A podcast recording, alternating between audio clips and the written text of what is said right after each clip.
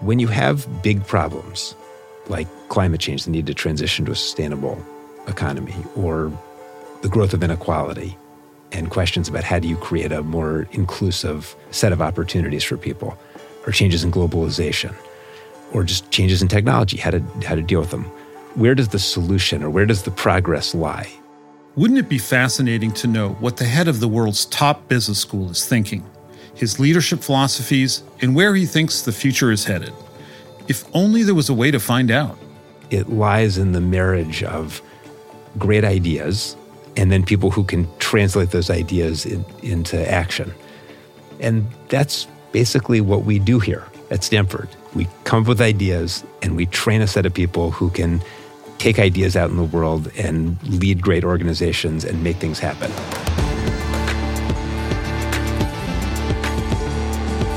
Welcome to the second season of Grit and Growth from Stanford SEED, the show where Africa and South Asia's intrepid entrepreneurs share their trials and triumphs, with insights from Stanford faculty on how to tackle challenges and grow your business.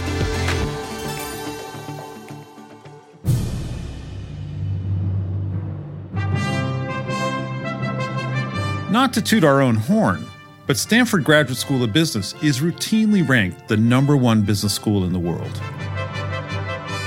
That's due in no small part to exceptional leadership. I'm John Levin. I'm the dean of the Stanford Graduate School of Business. A former Stanford grad, John was appointed dean in 2016 and tasked with maintaining the GSB's high standards of excellence. And he's done so and more. 6 years in, he's also charting new paths as education transforms and needs evolve across the globe. From the dean's office, John has a uniquely broad perspective on the business world. He's well-versed in a wide array of industries and was named to President Biden's Council of Advisors on Science and Technology.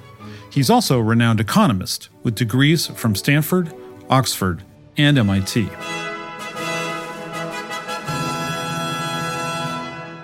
So, you better believe he knows what he's talking about. Together, we discuss business trends and the rise of innovation in emerging markets, how the GSB is preparing students to meet the big global challenges, and the future of management education. Plus, we're going to talk about the risks and responsibilities of big tech. It's not every day you get to talk to one of the most important figures in academia. So let's dive into the conversation with John Levin, Dean of the Stanford Graduate School of Business. Did you ever imagine at some early stage in your professional career that someday you'd be the dean of a business school? No. I grew up in a very academic family. My father was an economist, in fact. So in a certain sense, I went into the family business of academic economics and then university leadership. He was also the president of Yale University. And people always ask, was that formative growing up? Did you talk about economics research in universities at the dinner table when you were growing up? And the answer is that not really. Thank God. It was not of general interest for the most part at the dinner table when I was growing up. When I was a freshman at Stanford, I took an honors math class, which was a transformational class for me. I'll tell you the story of this class because it was you couldn't make this up. So this was a honors freshman math class, and it was taught by a professor, Peter Sarnak, who's a famous mathematician, great mathematician. The first day, there were about 90 students in this class, probably all of whom had more math background and preparation than I did. And the professor walks in, and he's wearing a leather jacket. I remember it so clearly.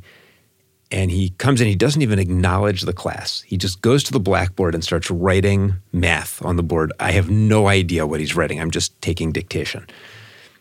Class ends. He walks out. Day two, come back to the class. This time, there's about 60 students in the class. Same thing happens. He just walks in, still wearing a leather jacket, writes on the board for an hour, walks out of the classroom. I'm wondering, what is going on in this class? But I go back for the third day. There's about 30 students left on the third day. Walks into the classroom again. And this time he turns. He faces the class, takes off his jacket, hangs it on a chair, looks out of the classroom and says, "This looks like about the right size. Wow. We can start the class now." Oh, wow. And that class was the first time that I had been in a setting where I would go every day. First of all, everyone around me was just smarter and better at the subject than me. And I never had an idea what was going on in the class because it was just hard and it pushed me and I didn't understand. And I was totally energized. I would go home and I would work so hard to try to figure stuff out. The whole idea of research is you try to identify something that at first you don't understand, but you find interesting, and then you go try to figure it out. And having the confidence that just because you don't understand something at the beginning, knowing if I go and work hard enough, I will eventually be able to figure this out, that's the most important skill in some sense. So what are your research areas of interest? So I got interested in economics, and when I was in my PhD program in economics, I had a wonderful advisor, Bengt Holmstrom, who's actually Stanford Business School alum, great economist, Nobel laureate, and he gave me some advice when I was in graduate school writing my dissertation, and he said, the best way to pursue a career in economics and to get your PhD and to go on to a successful career is pick one topic and become absolutely the world expert in that one topic. I did not follow that advice at all. This big change happened in economics when I was a relatively young faculty member, which was data arrived. And we went from a world where you'd get a data set and you'd open up an Excel and look at it to a world where there are terabytes and petabytes of data. And I got interested in how you could use that to study different problems. And I worked on healthcare, on credit markets, on internet marketplaces. That was always something that was just areas where there were changes in technology, there were interesting industry dynamics, and there was an opportunity to answer questions in new ways was always sort of the sweet spot for me. What are some of the big, like if you could name one or two big breakthroughs that have been made possible by this sea change in the access to data? I would actually come at it in two different ways. One is that the changes that have happened in social science research and different parts of academics where we're using more data to answer questions, medical research, it's just happening everywhere. It's exactly the same change that's happening in every industry, which is all of a sudden we can measure things that previously we couldn't measure. That could be in business, that could be transactions, that could be operations, that could be characteristics of consumers. Consumer behaviors. And you can use that data in all kinds of ways that people are just dreaming up to build better products, to build better services, to price differently, sometimes in ways that aren't great, to invade people's privacy, for example. And so part of what is important in management education is preparing students for that world where data computing is everywhere. And both to be able to understand the capabilities, what's possible, what's not possible, how do you use technology effectively, and also to be thoughtful about how to shape and guide the applications of technology because it can be used for all in all different ways. Yeah, you wrote, actually, I was reading some of your notes in various magazines, and you wrote that business has a greater opportunity to develop and deploy technology to improve people's lives and a greater responsibility to mitigate its potential harm. If you look at the history of the last 150 years, it's the most extraordinary period in human history. The idea that in this country, for 100 years, standards of living doubled every 30 years, every generation, basically. That is extraordinary. How did that happen? That was a combination of having stable institutions and rule of law, having a tremendously dynamic, vibrant business ecosystem, and innovation. Innovation is fundamentally the source of economic growth and prosperity. That's all been true since the beginning of business schools and management education. But today you look at the pace of change and innovation, and it's extraordinary, and it's happening everywhere in the world. And so the opportunity for businesses, for business leaders to help to use that technology in ways that will continue to double and increase people's standards of living is extraordinary. The developing world, the digital infrastructure has almost caught up, and in some cases is basically at the level of the developed world. That's remarkable, especially considering if you looked at the physical infrastructure, it's often not there at all. If you're in India, it's hard to get around by car. The road system, the physical infrastructure is nothing like Europe, for example. But you can use your cell phone anywhere, and you have access to broadband and $7 a month, high-speed, endless data. In fact, it's cheaper than in the U.S. or in Europe. And that means that you have access to the same information and some of the same services, many of the same services that people in the developed world have. And the amount of innovation that's the potential that's creating is really one of the great opportunities in the world. That, in fact, not only to catch up, but in some cases to leapfrog ahead. Because if you think about areas like finance, for example, or in some cases education, you don't have all of the existing legacy businesses. And so the opportunity to go in and provide services to people that just go straight to digital is there in a way that it, in some ways, would be harder. There's more regulatory friction and competition in the developed world. But what are the potential harms that you were describing here when you think of business having a greater responsibility to mitigate the potential harms of this very rapidly evolving technology space? There are a lot of examples of that, but I think a really good one is to think about the way modern technology companies, especially the internet companies, they're in the business of providing goods and services to people, but they're also just in the business of controlling the flow of information to people. That's hugely powerful. And it's a largely unregulated area. Another one that I think about a lot is the automation of jobs. If you look at what has happened in the US labor market over 40 or 50 years, you've had such a divergence in economic outcomes between the upper income population and median wages, for example, or the lower end of the distribution as well. And a huge fraction of that is driven by technological change. And is that inevitable? I don't know. I don't think it is inevitable. But a lot depends on the choices that get made about how to use technology and about the types of jobs that get created and about whether technology is developed in ways that complement human work or in ways that substitute for it. And we've been in a world where we've done a lot of substitution technologies as opposed to a lot of complementing technologies. And that's had some benefits, but it's also had some really big costs. Another one, and this is a hypothesis, but another one might be the increasing concentration of ownership within specific industries. So if you look at one of the things that fascinates me is that in Europe, 88% of all employment is still with firms of a size of 250 employees or less. That's remarkable. And something like 80% of GDP. In the US, those numbers look similar in the 1960s and 1950s, but now only about 45% of GDP comes from companies with less than 500 employees. And employment is also increasingly concentrated in a much smaller number of employers. I mean, is that also driving a wedge in terms of compensation for labor? You know, the gap between the CEO pay and the most junior staff's pay, is that part and parcel of the substitution of capital for labor?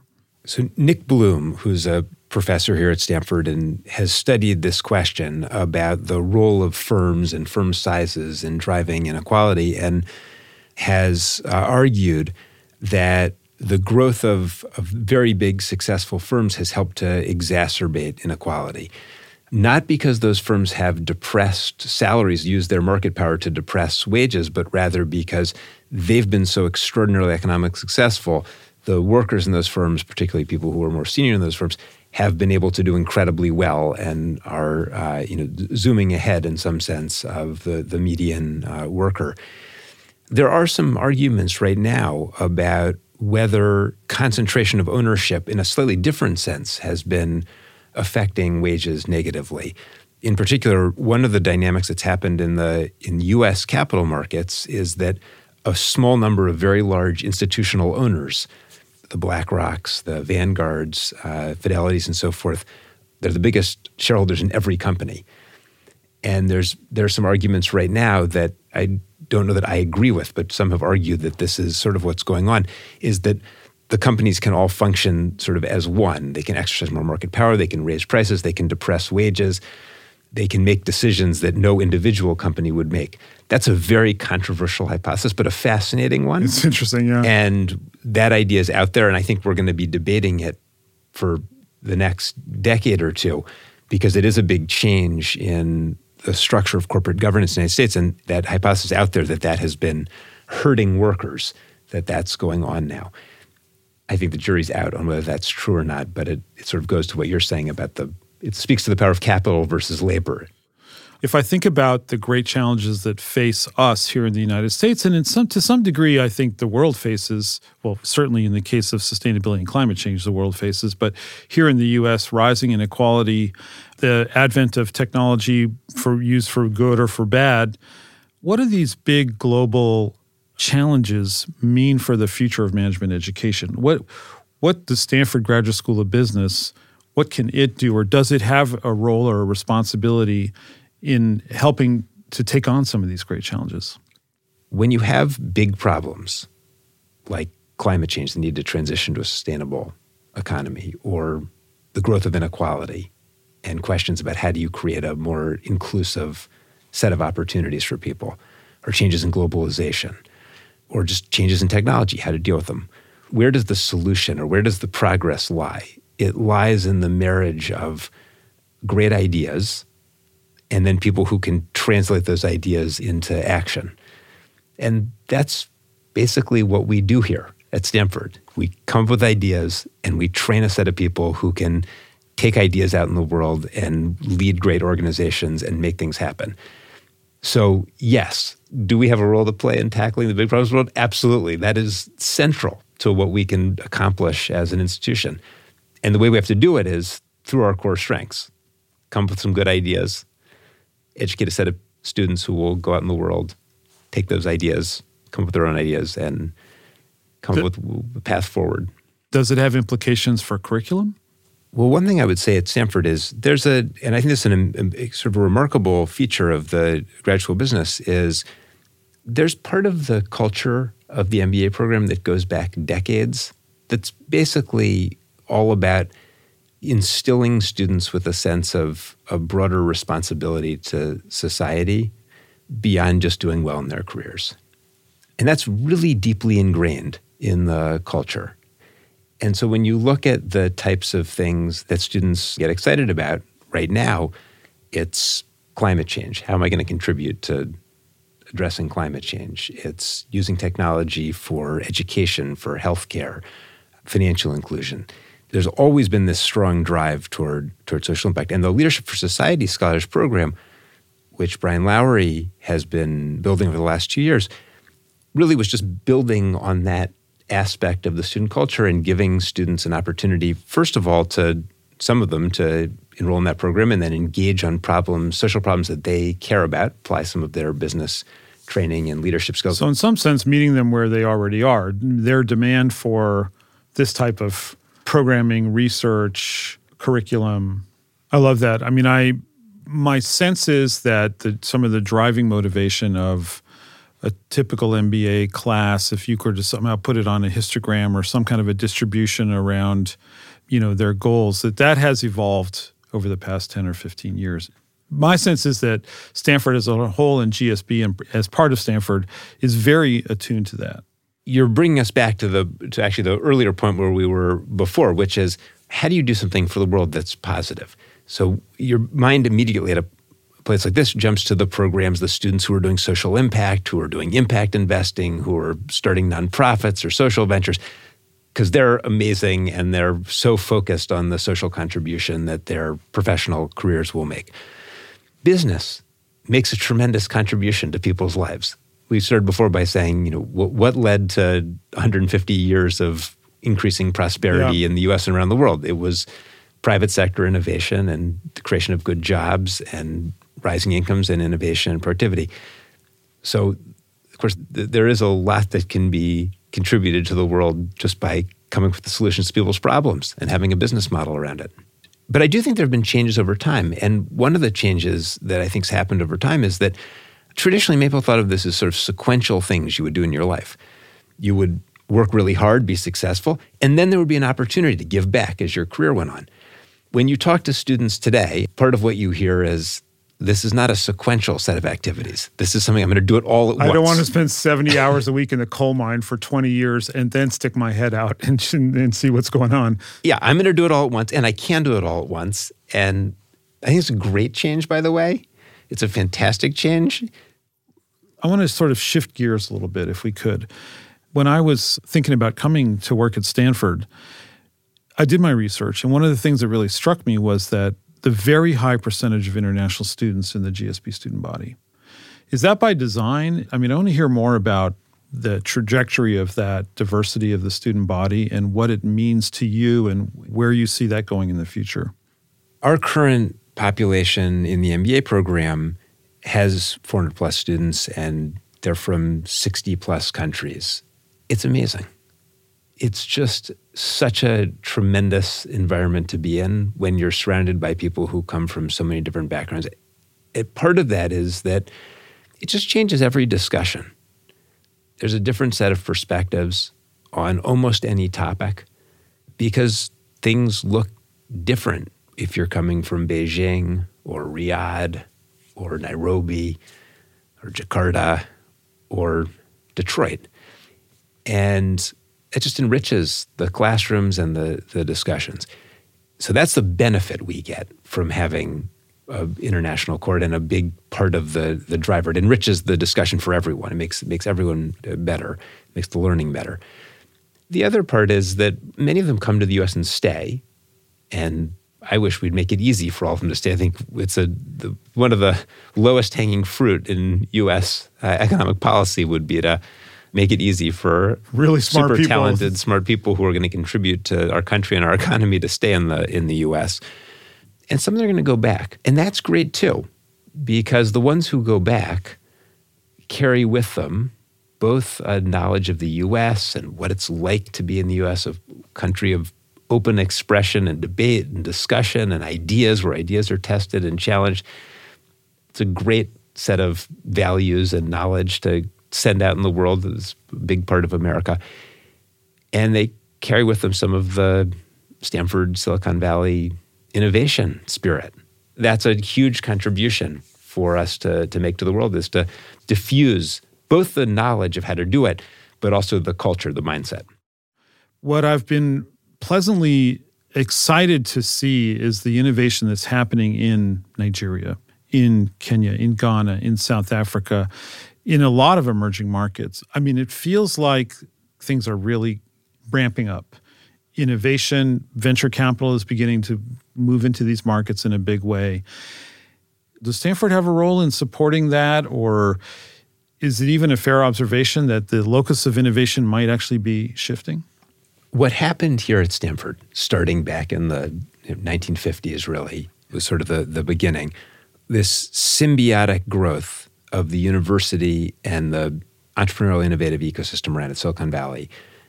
It was a little bit of magic, actually. There was the sort of talent and ideas, innovation that were happening at the university, and then the ecosystem that grew up around it with the venture financing, the ecosystem of entrepreneurs and business people and know-how that enabled ideas to come out of the university or maybe to come from elsewhere and then to be scaled into great companies.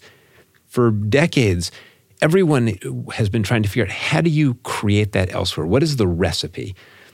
And honestly, it's been incredibly hard to find. You can point to some examples, but it's been incredibly hard to find, partly because there's so many positive feedback loops and complementarities. You need the people, you need the ideas, you need the financing, you need the know-how. They all generate each other. How do you get them all at once? And by the way, I've had more than one senior political leader of multiple countries where we work say that their ambition is to build some kind of ecosystem like that by investing in their business school or their university, whatever it is they're trying to, and they all come here looking to try to understand, the secret sauce. And part of it is just that the sort of ideas and entrepreneurial skills have diffused out. And you know this well from the places where SEED operates in Africa and in India, where there are nascent innovation hubs, entrepreneurial hubs. And when I look at some of the places where I see our alumni who have gone out and created entrepreneurial ecosystems, I think for Latin America, for example, where we had a group of students 20 years ago founded Mercado Libre, then they founded venture capital firms, then they helped to invest in some younger folks who've now founded great companies, and it builds on itself. Or in Southeast Asia, I just find it incredibly exciting.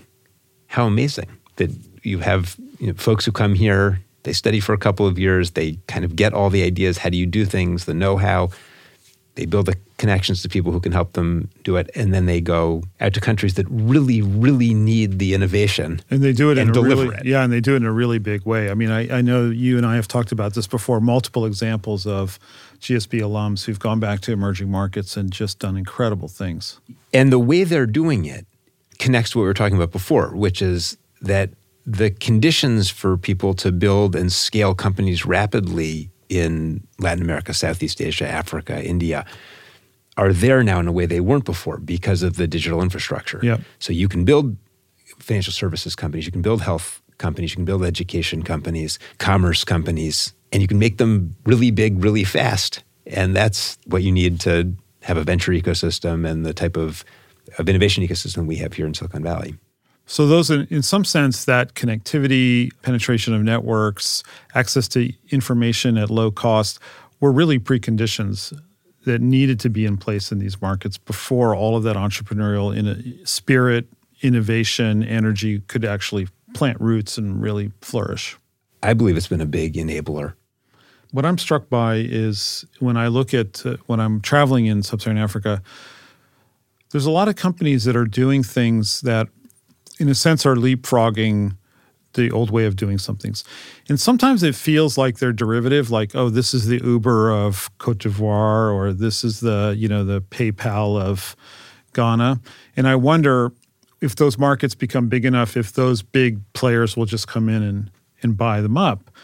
I don't know. I don't know to what extent, cultural attributes make local providers more interesting than when the big ones come in. The example of this is e-commerce in Africa. So there's Jumia, which is a big one, and a few others. And everyone's wondering, is Amazon going to just walk in here and eat it all up? And will that be to the benefit or the harm of consumers? I mean, to my view, it's the consumer should be almost indifferent, except on price, right? But I don't know what it means for all those startups. You're hitting on such an interesting question, which is that in a world that gets increasingly globalized, does competition resolve in favor of the biggest global players, the Googles, the Amazons, the Facebooks, or does localization win out?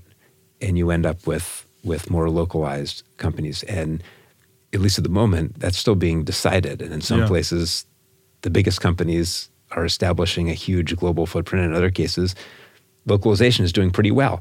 And the localized companies are competing strongly. And we're going to sort of see how that evolves over the next 10 or 20 years. And I think that's one of the really interesting questions for the way that technology and what would determine evolves. Those outcomes? I mean, I guess what I wonder is for people who are listening to this podcast in our markets, what determines the success of the big global player versus localization? I would say there are several. I mean, one is the importance of very large-scale economies, and the advantage you get by being a very large company that can take advantage of those scale economies. So if you're developing general artificial intelligence methods that could then be applied in many places, it's hard to do subscale. You got to do it at very large scale. On the other hand, if you're developing a set of products or services where for cultural reasons or just the nature of the country, things are different, or for regulatory reasons, like historically in banking or education or health, localization is important, then it's actually can be hard for a very big company to develop lots and lots of differentiated localized products. I mean, to me, maybe that helps explain why edtech and health tech are just exploding, for example, in sub-Saharan Africa and South Asia, where there is regulatory issue, there's language issue, there's local culture and content. EdTech, you're training for a completely different set of exams or a job market from what Coursera might be usefully be doing here. Whereas the sort of e-commerce, fintech, I wonder if, this huge plethora of new fintech operators, whether they're payments, banking, whatever in Nigeria, I feel like there has to be a shakeout and consolidation there because what they're doing is not that different. I agree with that. Education is one I think about a lot because many people often will ask the question, as a place like Stanford that provides great education, why don't you provide it for millions of people instead of for hundreds of people or thousands of people? And the answer to that is complicated in a way, because some of the ways in which we provide education, the way we provide MBA education or the way the SEED program, the transformation program works, the model is basically to take a small group of very talented, high potential participants in the program with an even smaller number of highly trained faculty and then put them together in this intense, immersive interaction where they're just bouncing ideas off each other and learning and talking and peer engagement and networking. And it doesn't really scale because it's being in it and the depth is so important. So that doesn't scale well. On the other hand, there's other parts of education, in some cases, that we provide, which are just teaching people basic skills, and those translate really well to a digital environment. And so they can be provided at much greater scale. For those types of skills, there is an opportunity for places like Stanford to disseminate information broadly around the world. And in certain cases, why not have the faculty member who's the greatest faculty member at creating ideas teach everyone instead of having hundreds of thousands of people teach the same ideas that could be taught by just a small number of people? I want to build on something you just said, which is that for some elements of education, scaling digitally is the way to go. I have read that in general, the demand for a classic MBA education is actually falling in the U.S. What's going on there? Are students becoming less motivated to do an MBA in the U.S.? What's shifting? Is there something shifting in the market here? I think a lot of that has to do with the way careers have changed, that an MBA in certain types of careers was a sort of essential certificate prerequisite to advance. And now it's not because the professions have changed. And in certain cases, the opportunity cost is higher to do 2 years of a full-time student, particularly when you have substitutes like doing a part-time degree or a more flexible online type of degree. So that's one thing that has been happening. The other thing that's been happening is that the demand for business education generally has continued to grow. And it's continued to grow because it's a global market. And we already talked about the students coming to places like Stanford from around the world. So there's a global demand. There's just a broader population of come to business school. Our class is now more or less half women, doubles the population that you're drawing students from. And people want to get educated all through their life as opposed to just in their 20s. And there's been huge growth in that sense. Lifelong learning is, at least for business, is just an enormous open playing field. The SEED program is a great example because... Yeah, these are 35, 40, 45-year-old CEOs. They're already running companies. Yeah. They're already successful as leaders. They're already successful building businesses. And yet, they, like everyone else in the world, has a tremendous amount to learn. Well, also, how do you know all the problems you're going to face when you're 40, when you're 25? You don't. So the future, in some sense, of business education... one thing I'll say is, having now been at Stanford at the business school for 6 years, I've become an incredible believer in the MBA degree. I'm with you. Both my kids, I'm like, guys, go do this. I mean, there is just nothing. If you're in your mid-20s and you don't know exactly what you want to do with your life, but you know you want to do something, an MBA program is just the most amazing thing to do with 2 years because you get all these different skills that are so general, they'll enable you to be successful in many things, and you get exposed to, it's like having 20 jobs in 2 years. You get to see what would it be like to be an operator, to be an entrepreneur, to be an investor, to work in a nonprofit, to go into a social venture, to work on energy, real estate, every industry. Well, you see all of that. And just the tools and discipline to analyze, in whichever field you pick, to analyze opportunities, markets, consumer demand, every element of it. To me, the future of business education for places like Stanford is to continue to have an extraordinary flagship MBA program that educate a small number of tremendously high potential future leaders. And then to offer an array of programs so that as people go through their lives, they have access and some ability to get a Stanford education and to do that in a way that's really high impact, that helps people at different stages of their career do things that will transform them, to make them more effective in their lives, make them more effective leaders. Exactly what we're doing in the SEED program. Find a population that could really benefit from interaction, exposure to our faculty, to the types of things we teach here, from the cultural aspects that we try to imbue in people and give them that opportunity and put them in contact with each other and then watch what they do. You come from an economic research academic background, and then all of a sudden you're the dean of a school that teaches management, but presumably you yourself never got any management training before you got put in this job. So you're responsible for an enormous organization, a huge budget. How did that feel? Universities are very unusual places. And if you come from particularly from a business background, you look at the way universities are organized, our model of shared governance with faculty and having a board of trustees and so forth, and voting on things and lots of decentralization. Yeah. And basically faculty are autonomous individual entrepreneurs. That's what makes it so great to be a faculty member. And so if you come from business where you're used to a very hierarchical system where the person in charge just says, do this, and then everyone does that or they leave, universities are not like that at all, which sometimes can be a source of frustration, but is also the source of almost all of the good things that happen at universities, because it's the source of all of the creativity and innovation and entrepreneurship and differences in viewpoints that foster great learning and great ideas. There's several important things in university leadership. I mean, one is the leadership skills that we teach in the Stanford MBA program. Those are important in leading any organization. Sure, that's right. Those are great general skills about how to think strategically, about how to figure out a plan, about how to form a vision, a strategy to get there, how to motivate people, relate to people, solve problems. The other part about being at a university is really understanding the distinctive values that U.S. universities in particular have. Like, what is it that makes them so special, that have enabled them to be beacons of light in the world that people from everywhere want to come to? The freedom that we give to people, the way we empower students and faculty. One thing I always say about leading academic institutions is you have to always keep in mind that fundamentally your job is not to achieve your own aspirations. Of course, you do want to achieve your own aspirations. You have them and you want to achieve them, and you work to achieve them. But fundamentally, the way you contribute most is by allowing all the people around you to achieve their aspirations. That's success.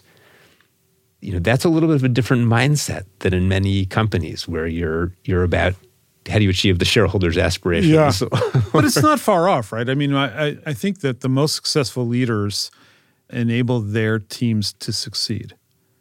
They don't tell them how to succeed. They create the conditions for them to succeed. That is absolutely true. John, before we wrap up, I wanted to explore one last question with you.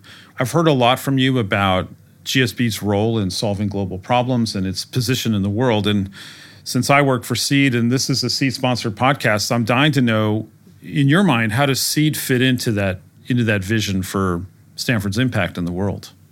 When SEED was started, which predated both of us, it had this incredibly aspirational vision, which was that Stanford could contribute to global development in a way that would end the cycle of poverty, that would improve people's standards of living all around the world, and with a particular initial focus in Africa. And it took a while after that high-level vision was set out to figure out what exactly could we do to contribute. What is the levers that we have as a Silicon Valley-located educational, great research university, great educator of MBA students? What could we do to actually contribute to that problem? And eventually we hit on a path, which was, let's do what we do best. Let's try to get a set of talented people, in this case entrepreneurs, who are positioned to make really significant contributions, not just to their own organizations, to their own employees, to their own customers, but actually to the countries that they live in, by helping to build a more vibrant economy, more vibrant, innovative ecosystem, stronger institutions, stronger communities through their own leadership and through their businesses. And let's teach them the skills that we know how to teach, which is, how do you build a better business? How do you build a better organization? How do you be innovative? How do you scale good ideas? How do you lead in ways that are admirable and contribute broadly beyond yourself and beyond your organization? That was a good recipe. It's worked here. in the U.S. to educate people, has worked in our core programs that are here residentially on the campus. And now we're making it work in other parts of the world. And you know, I find that extraordinarily inspiring. And I think it inspires our faculty and our alumni and other people here at Stanford University.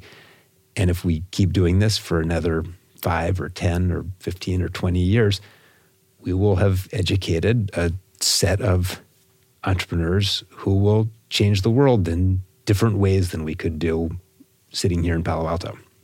In the 5 years since I've met John, I've come to realize that he is a deeply caring and thoughtful leader. And from that, we all draw our inspiration because we know that he cares about what's happening in the world as much as all of us. So, John, thanks again for sharing your insights on this podcast.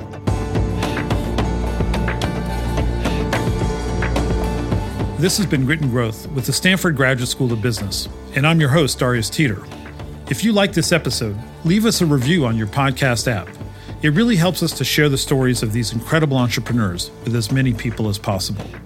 To learn how Stanford Graduate School of Business is partnering with entrepreneurs in Africa and Asia, head over to the Stanford SEED website at seed.stanford.edu/podcast. Grit and Growth is a podcast by Stanford SEED. Erica Amoake Ajay and VN Virgin researched and developed content for this episode. Kendra Gladich is our production coordinator, and our executive producer is Tiffany Steves, with writing and production from Andrew Ganim and sound design and mixing by Alex Bennett at Lower Street Media. Thanks for joining us. We'll see you next time.